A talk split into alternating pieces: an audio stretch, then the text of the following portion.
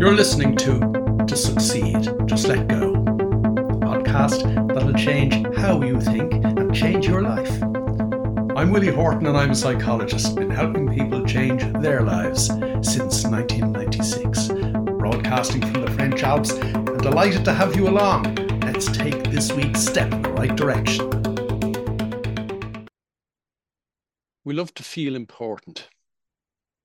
And if we don't feel important ourselves, we adopt strategies to make ourselves feel important. Now, the interesting thing is that if we're using our minds normally, we feel entirely unimportant. There are a variety of ways in which we may articulate that. Some people will say they're stupid. We've talked about that before. Some people will say that nobody wants to hang out with me, or I'm not a people person, or I'm uncomfortable around people, or, of course, the one that I hear most often, I worry about what people think of me. Other people will put labels on it. I have imposter syndrome. I got an email from somebody a couple of hours ago saying that they suffer from imposter syndrome. Did I have any advice? And my advice started with the sentence No, you don't suffer from imposter syndrome. You just think you suffer from imposter syndrome. But, but then I uh, reflected upon it a little bit more because obviously, if one does think they suffer from something, they end up suffering from it. It was Shakespeare who said, there's nothing good nor bad, but thinking makes it so, or words to that effect. I'm not sure if I'm spot on with my Shakespeare these days. In other words, it's all the product of thought. But we know from previous conversations that if I think I'm stressed, I am.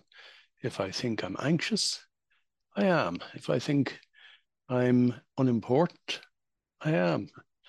But if I think I'm suffering from something like imposter syndrome. What I've actually done is I've gone a step further and, first of all, labeled myself. But I've also labeled myself in a way that makes me more interesting because I can now talk to somebody else who might think they suffer from imposter syndrome as well. The world is full of people adopting labels for themselves that make themselves feel more important or actually are designed to grab other people's attention. I'll go out on a limb here. I'll probably get shot for it. It's kind of fashionable among celebrities these days to be bipolar. Yeah, I said that out loud. And an awful lot of people who claim to be bipolar aren't bipolar at all. I am a psychologist. I know what bipolar is. I know the clinical diagnosis and symptoms of bipolar. Uh, but an awful lot of people will say, ooh, Oh, that sounds fashionable. I think I'll be bipolar too. I could go further. I will get my head taken off for this one. If I were to say, for example, oh, I, I, I'm non-binary. there's a good one. You know, 20 years ago, 10 years ago, two years ago, if somebody said to you, I'm non-binary, you would have looked at them and said to yourself, you talking about electricity or talking about uh, mathematics or talking about computer science? What are you talking about? But no, it's fashionable to come up with labels that you can then adopt and talk to other people about it. Or indeed, if you're completely irrelevant, which an awful lot of celebrities actually are, you can keep your relevance score high by every so often coming out and saying that I'm this, that, or the other. It gives you something to talk about. It'll give the rags, social media, and all that kind of nonsense something to talk about for five minutes, and then they'll move on to somebody else who has announced some other inanity. But there's something underneath all this, and it does come back to the point that I made a few minutes ago. We crave, as human beings, to be noticed. We like to be liked we worry about what other people think of us. I could go on and on and on, but it all boils down to the fact that deep down, I kind of worry about what I think about myself. And I think about the madness of that statement because worry is a thought. So I'm thinking bad thoughts, obviously, about the bad thoughts that I think about myself that have nothing to do with who I am, where I am, what I am, or what I could be doing with my unlimited talent and potential. Now, there are other ways of garnering attention from people as well. People make up stories. They make up stories about themselves to sound more important. Uh, we have numerous examples of people making up their CVs and polishing their CVs, or actually, in one case, uh, an American congressman making up a CV literally out of thin air. Why do we need to make up stories about ourselves? Well, actually, I know the answer to that because if we're using our mind normally, we need to embellish what we think is our inadequacy. We need to feel more worthy, which is, is another take on imposter syndrome. Let's go off in that direction for a minute worthiness or unworthiness. I had a very interesting conversation over the course of probably three months, about a year, two years ago, perhaps, with an online program owner. I was doing some one to one work with him. And we talked obviously about the kind of life that he would love to live, because that's what I'm all about enabling people live and experience the kind of lives and experiences that they would love to experience the joy, the happiness, the success and all that effortlessly goes with it. So I was having this conversation with this chap, and I asked him, as I ask everybody at some point along the way, in an ideal world, what would your life be like? Now, most people chuckle at me when I ask that question. Actually, some people go beyond that and think I'm a, a, a fool for asking such a ridiculous, unrealistic question because ideal world? I mean, the unreality of all that, that is so unrealistic. And yet, the word unrealistic itself is a symptom of the way in which the normal mind operates. It's a cop out, it's an excuse. It is, I couldn't do that because it's unrealistic and unrealistic for one person is realistic, by the way, for somebody else. In the same way, one man's stress or one woman's stress is someone else's motivation. It's all to do with what we're thinking and how we're thinking. But back to my, back to my friend. After he got over the unrealistic hurdle, and he reflected on my question for a while, he came back to me and he said, I, I know kind of life I want to live. Now, it was completely different from the life that he was experiencing at the time, utterly different. Now, it didn't require something brave and courageous like moving from Ireland to France with three young children. I say that with my tongue firmly stuck in my cheek because we've talked about that a number of times over the last number of weeks bravery and courage and all the nonsense that actually normal, crazy people put bravery and courage in the same box as unrealistic my God, you're brave and courageous to try something so unrealistic. Anyway, sorry, I've gone off on a tangent there. Let me come back to my point. My friend got over the unrealistic bit. And he came up with this, what I call a perfect moment. Now, we've talked about that before as well, because we need psychological snapshots. And obviously, they only happen in a moment. And here we're talking about a psychological snapshot that I would love to take, rather than, as we have discussed before, the psychological snapshots that are thrust upon us by things that are done to us by normal, crazy parents, peers, relatives, and friends and acquaintances when we are young and impressionable. Obviously, that's why I call it a perfect moment. It's a moment in time and that's important for a whole variety of reasons because we only live our lives in moments in time, and they're called nows. To set your mind to achieve your ideal life, you need to give yourself a psychological snapshot of a perfect moment. So he said, I've come up with my perfect moment. And he talked to me about what kind of life he would like to have. And he said to me, obviously that's completely different from what I have now. He said, but I've got over the notion that to experience something like that would be completely unrealistic. He said, but I've hit another wall. I have another hurdle. He said, Do you think I deserve that kind of life? Do you think I'm worthy of that kind of life? Undeservedness and unworthiness are built into us, drummed into us when we are young and impressionable. If I take the holy Irish Catholic version of it from when I was growing up in Ireland in the 1960s.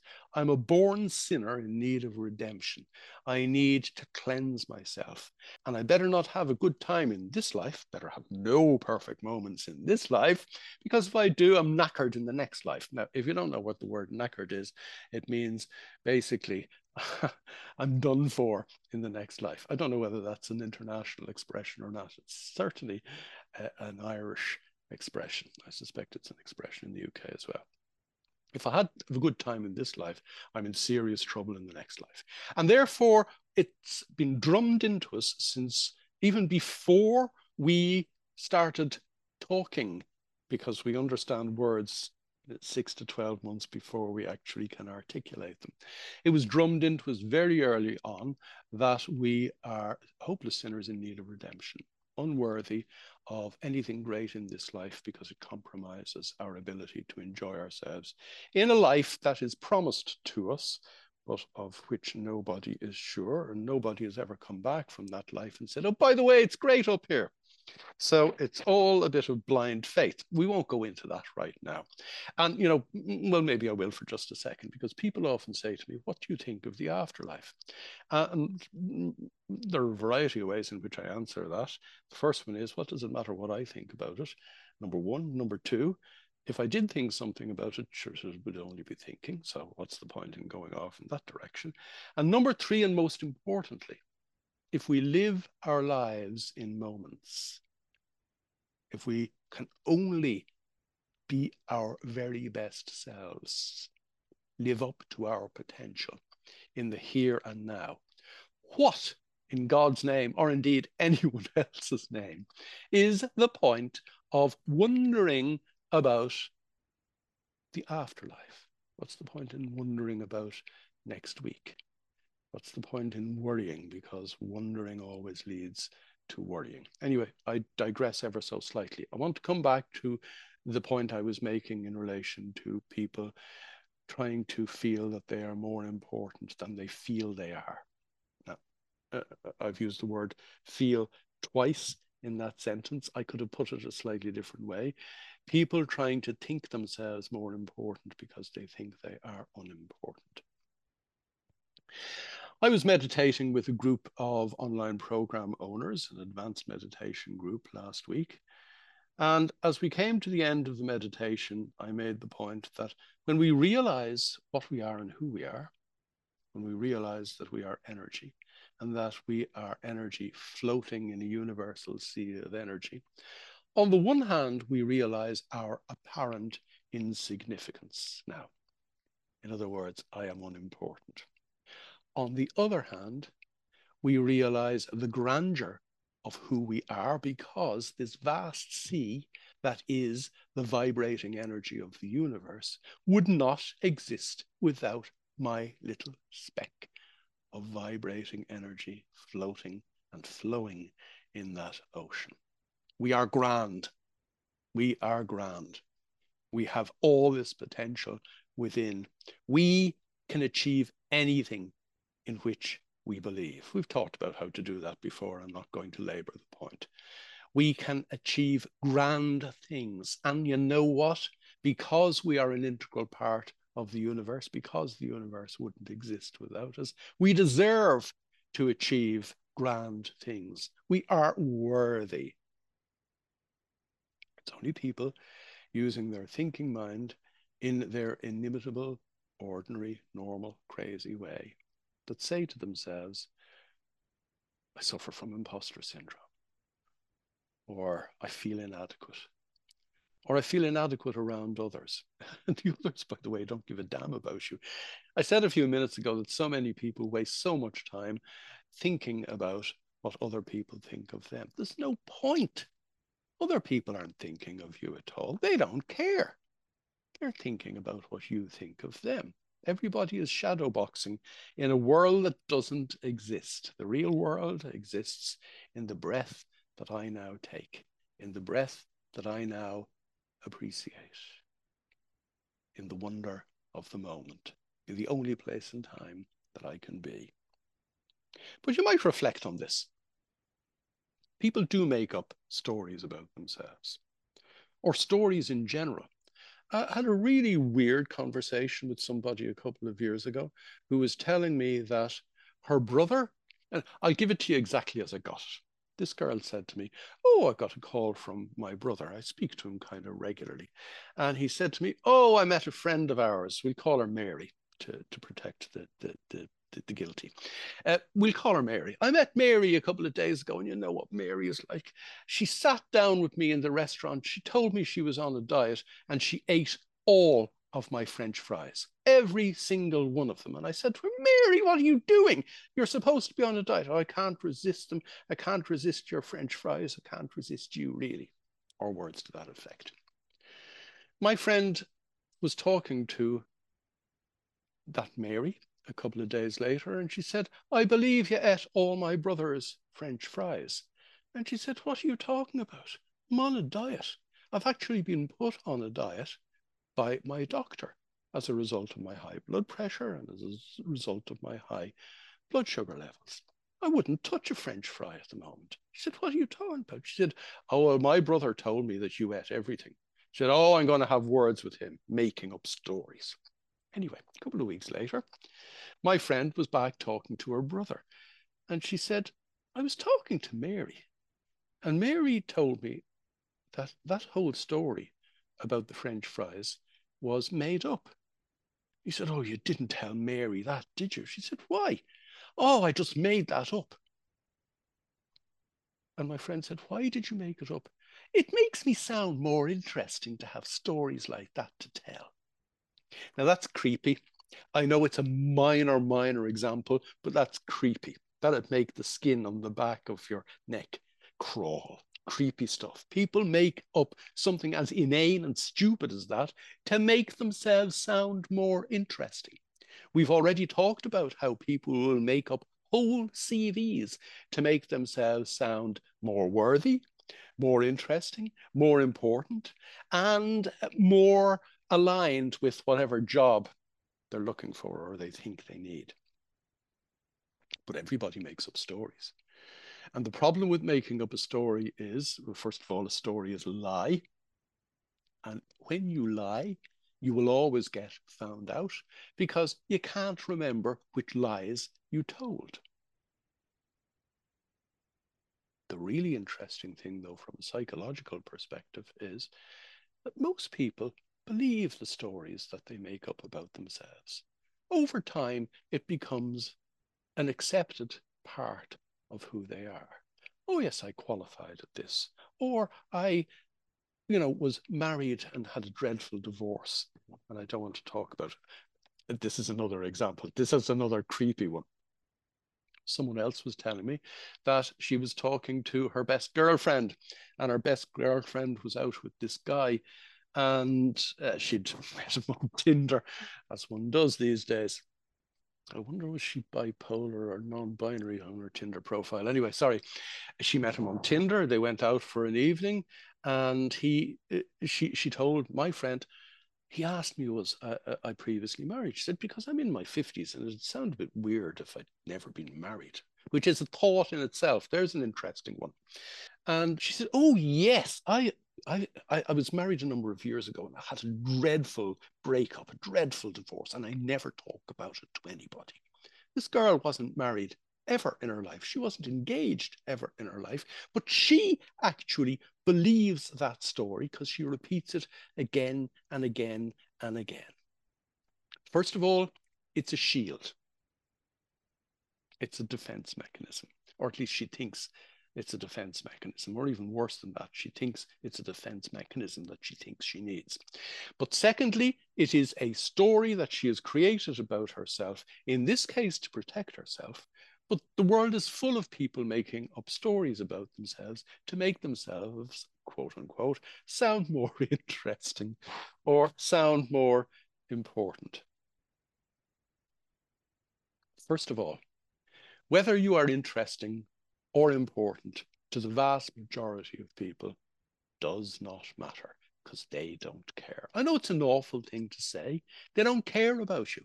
We talked a couple of weeks ago about how an awful lot of people with whom I've worked over the years were concerned about what their friends would think of them when they began to become more mindful and more present and more successful. We talked about that a couple of weeks ago. And then they realized that their friends weren't their friends at all. They were hanging around with them because perhaps they needed some comfort from thinking that other people thought they were important. Most people don't care about you. It's an awful thing to say, but it is a fact. And it is a fact that I can stand over by virtue of the fact that most people are using their minds normally. And people using their minds normally don't care about themselves. If you don't care about yourself, how can you care about anybody else? And that is why, by the way, I often tell people, or always tell people, that you are the most important person in your life. People often say to me, Oh, I will change, or I will become more mindful, or I will become more focused for my children. Rubbish. If you don't do it for yourself, you're never going to do it for your children. Because if you don't love yourself, you're never going to love your children because you don't know what love is. You need to put on your own oxygen mask first before you help anyone else with theirs. And that means that you need to realize, first of all, that you are so important. You're an integral part of the universe. The universe wouldn't exist without you. You are so important. So you don't need to make yourself sound more important to people who don't care. The people who do care already know how important you are because they're with you, aren't they? This is so obvious when I actually say it out loud. You don't need to waste your time being or trying to be anything that you're not because you're perfect as you are. You were created perfectly, and it was all downhill from there. You picked up all the bad stuff about who you thought you were because survival was our primary objective when we were developing the brain that we have over the course of 1.8 million years. So we picked up bad stuff about ourselves to keep us on our toes, to always be on the back foot so that we could spring forward in the event of a life threatening situation. We've had unworthiness and undeservedness drummed into us, as I said earlier on. And therefore, if we're using our minds normally, and by the way, it takes time to get over a lifetime of thinking you're unworthy, or a lifetime of thinking that you're unimportant, or a lifetime of worrying about what other people think of you. It takes time. It's a journey. It is, to quote my online program owners, it's a process, and we all need to follow the process. And again, to quote my online program owners, we need to trust the process. We take one step at a time. We live one moment at a time. We live one day at a time, but that's made up of moments. I mean, as somebody said to me recently, I'm appreciating the breath that I'm breathing at the moment because I don't know if I'll have the next one. Now, it, that may actually be a slightly morbid way of looking at it, but the fact of the matter is that there's very little point in me, for example, as a lot of people in this part of the world will be doing at this moment in time, worrying, will the weather be good enough this evening to have a barbecue? First of all, you can't control the weather. So there's no point in worrying about it at all. And secondly, this evening is way off in the future. I need to be present in the here and now because, because when I experience what it's like to be present in the here and now, I begin to understand the significance of the here and now. And I begin to feel, actually physically feel the significance of me.